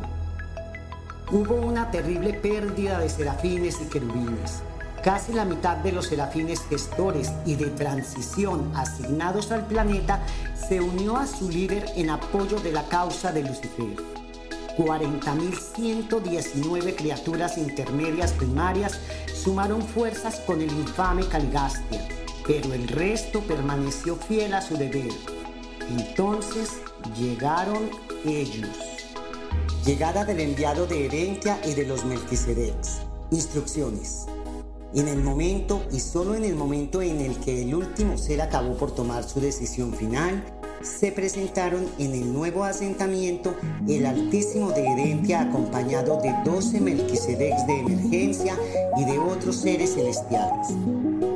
De madrugada, el fragoroso ruido y el torbellino de luces provocado por los serafines de transporte al cruzar la atmósfera a pocos kilómetros de allí habían indicado a Van que ya estaban allí los Melquisedecs y antes de que llegasen al poblado ya todos los estaban esperando con gran júbilo para recibirlos. En poco tiempo se habían construido las viviendas necesarias para acoger a aquella colonia de leales a Miguel de Nevadún. Por la importante misión que traían, los recién llegados se hicieron visibles para los nativos mediante los transformadores de energía que servirían a su vez de intérpretes del nevadonés al andonita, algo muy complejo. Los amadonitas estaban impresionados de ver aquellos seres envueltos en una luz brillante que no hería sus ojos y oír una lengua extraña de una armonía que les recordaba al canto de cientos de mil. Bienvenidos, dijo Van sin poder contener su alegría. Os esperábamos con ansiedad. Nosotros estábamos deseando conoceros. En todo el universo se comenta vuestra valentía y heroísmo, dijo el Porundadec con una emoción casi humana.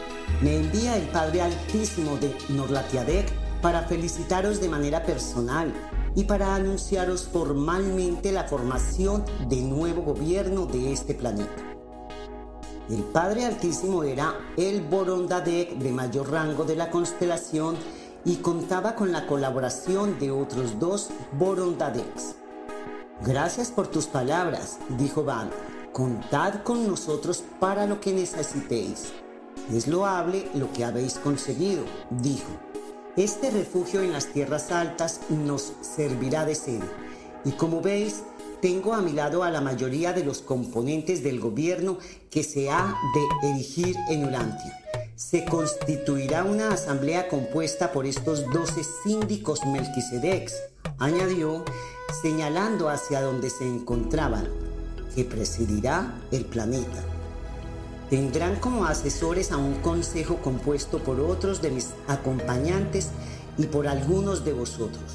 Serán, señaló de nuevo a cada uno de ellos, un mensajero poderoso, un hijo preceptor, una brillante estrella vespertina de Avalón, los jefes de los serafines y querubines, entre los que está Manotia, al que conocéis, asesores de dos planetas vecinos y el director general de la vida angélica de menor rango. De entre vosotros se ha elegido a Roltán, líder de las criaturas intermedias leales, a los portadores de vida residentes en Urantia, supervisores del gobierno de transición actual y a Van Particularmente, la meritoria elección de Van, su noble líder, conmovió las almas de los allí presentes. No solo no había flaqueado ante la ignominiosa rebelión, sino que se había hecho más fuerte y decidido frente a las adversidades y había sabido guiarlos. El mensajero poderoso elegido para el consejo asesor había sido igualmente en su tiempo una criatura mortal como los demás miembros de su orden. Todos habían sido puestos a pruebas en rebeliones y todos en su ascenso al paraíso habían dado contundentes testimonios de su lealtad. Como en el caso de Van, habían sabido permanecer firmes frente a la felonía de sus superiores y algunos habían reaccionado de forma muy activa y leal en sustitución de estos líderes desleales. La elección de un hijo preceptor de la Trinidad obedecía a que este orden de seres espirituales era el perfecto colaborador de los Melquisedecs en su labor educativa. Las brillantes estrellas vespertinas eran superángeles que representaban a Gabriel de Nevadón. También quería comunicaros a los 39 miembros corpóreos leales de la comitiva que teníais bajo vuestro cargo la administración del planeta que debéis regresar a Jerusalén. Allí os esperan vuestros mentores misteriosos y reanudaréis vuestro viaje al paraíso. Tú, Van, aún tendrás que estar aquí algún tiempo por el bien del planeta. Te encargarás de formar de entre los andonitas no donantes a otras 10 juntas de administración, también de cuatro miembros cada una, para sustituirlos. El enviado de Edentia se refería a la descendencia amadonita, un total de 144 andonitas leales, de los cuales 39 eran hombres y el resto 105 mujeres. 56 de ellos, entre los que se encontraba Amadón, eran donantes. ¿Qué haremos nosotros? preguntó Amadón con toda solemnidad en su lengua, refiriéndose a los donantes. Tú continuarás vinculado a Van y seguiréis alimentándoos del árbol de la vida que habréis de mantener hasta la llegada de Adán y Eva. Los demás seréis trasladados junto con los miembros leales de la comitiva a Jerusalén a los mundos de las mansiones para formaros. Por vuestros grandes logros espirituales ingresaréis en el quinto mundo. Una vez que os graduéis, podréis seguir hasta el paraíso al igual que ellos. ¿Cuándo partiremos? preguntó Fad. Lo haréis en diez días, también al amanecer. Vuestros cuerpos han de ser desmaterializados por los transformadores de la energía antes de poder ser transportados por los serafines. Allí se os dará un cuerpo morontial. Yo os acompañaré. Tengo que volver a Edentia. Me gustaría preguntaros qué sucederá con nuestros compañeros caídos de la comitiva materializada, inquirió Hub.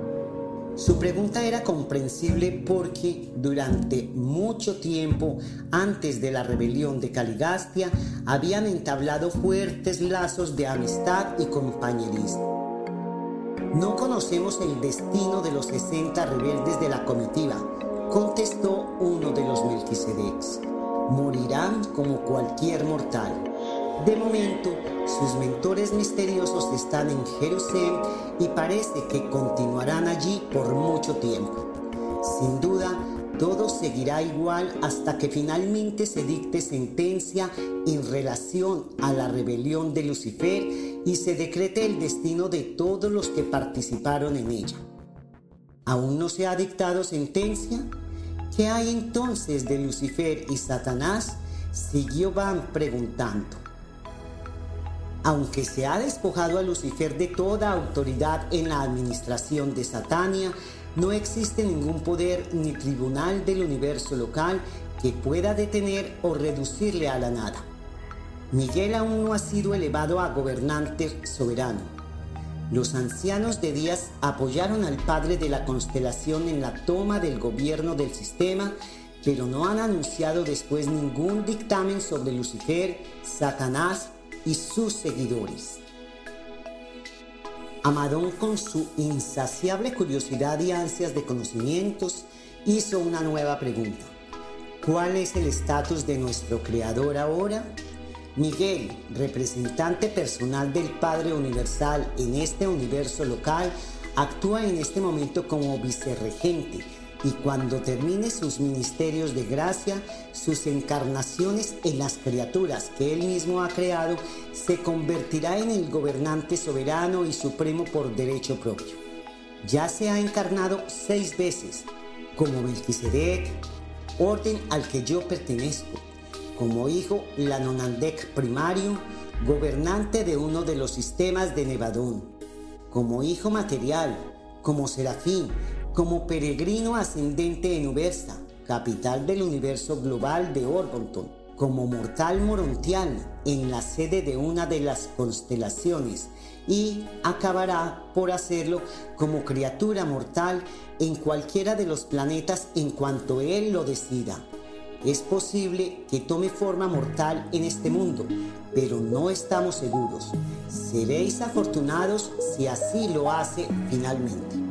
El objeto de estas encarnaciones, continuó otro de los Melquisedecs, es posibilitarles que se conviertan en soberanos aún más sabios, compasivos, justos y comprensivos de lo que ya son. Estos ministerios de gracia constituyen el último paso en su formación para la sublime labor de gobernar los universos locales con rectitud divina y juicio justo. ¿Qué sucederá ahora con Caligastia y sus colaboradores? Preguntó de nuevo Amadón. Al llegar nosotros se le despojó del gobierno mundial por orden del Padre Altísimo, contestó el Melquisedec de mayor rango. Pero tampoco se ha dictado sentencia y seguirá realizando sus fechorías aunque ya los seres celestiales le conocen. De todas formas, hasta que Miguel no acabe sus misiones de gracia, seguirá en calidad de príncipe nominal los miembros corpóreos y los andonitas donantes se marchaban con pena, pero con una gran ilusión. Urantia había sido su planeta durante muchos miles de años y sentían dejarlo, pero por otro lado, la experiencia les había servido para ir más fortalecidos para emprender el largo camino de aprendizaje a la isla paraíso. El resto del noble grupo de amadonitas continuó en Urantia hasta el final de sus días mortales bajo la dirección de Van y Amadón. Se erigieron como la levadura biológica que se multiplicó y continuó ofreciendo liderazgo al mundo a través de las largas y oscuras épocas de la era siguiente a la rebelión. Los ángeles y los seres intermedios leales se pusieron al servicio de los síndicos Melquisedecs Van se quedó en Urantia como jefe honorario de todos los seres superhumanos que obraban en el planeta hasta los tiempos de Adán. Durante casi 200.000 años, él y Amadón se sustentaron consumiendo el fruto del árbol de la vida. La labor realizada por los doce síndicos Melquisedecs en Urantia fue heroica preservaron los restos de la civilización y Van llevó a cabo con fidelidad su política planetaria. Mil años después de la rebelión, el Jerusemita tenía más de 350 grupos avanzados dispersos por el mundo. En gran parte, estas avanzadillas de la civilización estaban compuestas por los descendientes de los andonitas, algo mezclado con la raza Sanjix, sobre todo con los hombres azules y con los mismos noditas. Algunos de los descendientes de los dalamatianos rebeldes se habían unido a Van y a sus leales seguidores en las tierras del norte de Mesopotamia, en las proximidades del lago Van y en la región sur del mar Caspio. Hubo noditas que se cruzaron con los amadonitas. Solo entre estos dos grupos perduraron las tradiciones de Dalamatia y la cultura del príncipe planetario. Entre ellos existía una tradicional enemistad que afloraba a la superficie continuamente siempre que los descendientes de ambos grupos intentaban emprender alguna iniciativa común. Incluso más tarde, en los asuntos de Edén, les resultó sumamente difícil trabajar juntos sosegadamente. A pesar del tremendo revés causado por la rebelión, en Urantia existían muchos excelentes linajes biológicamente prometedores. Bajo la supervisión de los síndicos Melquisedecs, Van y Amadón continuaron su tarea de fomentar la evolución natural de la raza humana, impulsando la evolución física del hombre hasta que alcanzase un punto culminante que garantizara el envío a Urantia de un hijo y una hija materiales. La caída de Dalamatia, huida de los noditas hacia el norte y el este. La torre de Babel, dispersión de los noditas.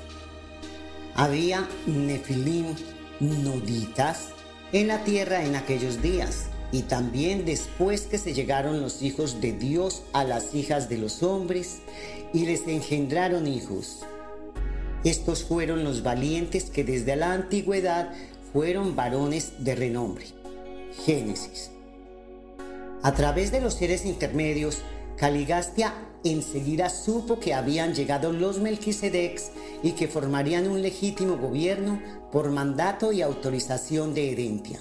Su acostumbrado desasosiego ante la autoridad se hizo de nuevo patente y, aún más, al comprender que su guerra, que consideraba justa, estaba perdida. Ya todos los miembros de su comitiva corporal y celestial habían tomado su decisión final y no había nada que hacer en ese sentido. Pero él aún conservaba el título de príncipe aunque a nivel nominal, porque Miguel no había conseguido todavía su plena soberanía sobre el planeta y no se había dictado ninguna orden contra él. Podía, pues, seguir con su política de formación de los nativos a los que sí había conseguido ganarse. Y continuó durante 43 años más con su consejo de administración, fomentando sus falaces enseñanzas, impartiendo, especialmente en la metalurgia, conocimientos no pertenecientes a aquella época e imponiendo la revolución sobre la evolución. La confusión siguió en aumento tanto en Dalamatia como en sus proximidades y podían haber continuado con este nefasto régimen durante más tiempo hasta que supieron que más de 500 tribus de las zonas interiores de la península se habían coaligado, animadas por los descendientes de quienes habían cercado la ciudad hacía años y que aún recordaban la humillación sufrida.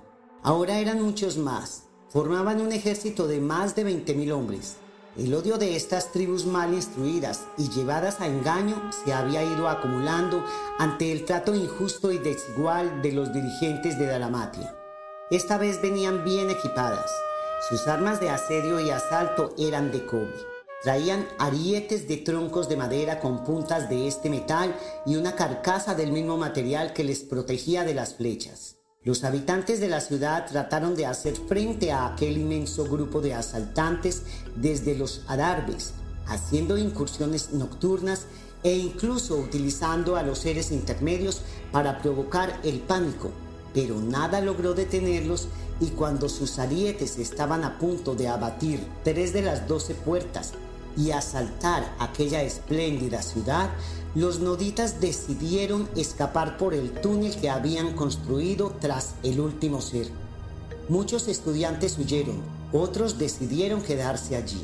Los seres celestiales no tenían nada que temer, pero sí iban a ser testigos de cómo el plan de Caligastia para la reconstrucción inmediata de la sociedad humana de acuerdo a su idea de las libertades individuales y colectivas, había resultado un fracaso rotundo. Se desmoronaba una gran civilización, la cultura de Dalamatia, y la sociedad pronto retrocedería a su antiguo nivel biológico. La lucha por progresar comenzaría de nuevo partiendo de un estado no mucho más avanzado del que se encontraba cuando llegó el príncipe. De todos los problemas que surgieron de la rebelión de Lucifer, ninguno resultó tan desconcertante como el que se originó por la incapacidad de los mortales para diferenciar entre la verdadera y la falsa libertad. La verdadera libertad tiene su fundamento en la realidad de la justicia, esto es, en la inteligencia, la madurez, la fraternidad y la ecuanimidad es la búsqueda de los siglos y la recompensa del progreso evolutivo. Si no viene acompañada de una creciente conquista del yo, la libertad no es sino absoluto egocentrismo, un atroz engaño, una mera ilusión de la mente. Es despotismo, libertinaje. Durante esos años en los que una vez dejados en el sustento del árbol de la vida, se alentó a la comitiva corpórea rebelde a que procreara, ocurrieron unos acontecimientos insólitos. Al mezclarse los 60 miembros corpóreos leales al príncipe que llevaban plasma andonita con los 44 andonitas donantes, se engendró una prole que no solo no estaba próxima a la raza andonita, sino que era muy superior a ella y a las razas de colores Hicks, tanto en cualidades físicas e intelectuales como en sus capacidades espirituales. Al modificarse el cuerpo de los andonitas donantes para poder consumir el árbol de la vida y enlazarse con las corrientes vitales del universo, habían tenido lugar algunas modificaciones cromosómicas inesperadas que dieron como resultado la octava raza de Urampia, la nodita. La presencia de estos extraordinarios superhombres y supermujeres, dejados a su suerte por la rebelión y emparejándose con los hijos e hijas de la tierra, dio fácilmente origen a relatos y leyendas mitológicas de dioses que descendían para procrear con los mortales. Si bien, aunque sucedió de imprevisto, estos nuevos rasgos de la vida humana estaban relacionados con el hecho de que Urantia era un mundo de modificación de la vida, un planeta experimental y decimal. 162 años después de la rebelión, un gran maremoto barrió completamente Dalamatia y la sede planetaria se hundió bajo las aguas del mar. Esta tierra no emergía de nuevo hasta que casi todos los vestigios de la noble cultura de aquellas espléndidas épocas habían desaparecido. Aún quedan restos de los días de Dalamatia bajo las aguas del Golfo Pérsico. El miedo casi premonitorio de las razas a los peligros del mar se había cumplido. Al sumergirse, la primera capital del mundo albergaba únicamente seres poco dotados biológicamente de la raza San Hicks, que habían renegado de su fe y habían convertido el templo del Padre en un santuario consagrado a Nog, el falso dios de la luz y el fuego. Tras la caída de Dalamatia, la comitiva corpórea desleal y sus acompañantes emigraron hacia el norte y el este y acabaron por morir de causas naturales. Sus descendientes se conocieron durante mucho tiempo como los noditas. Con el tiempo fundarían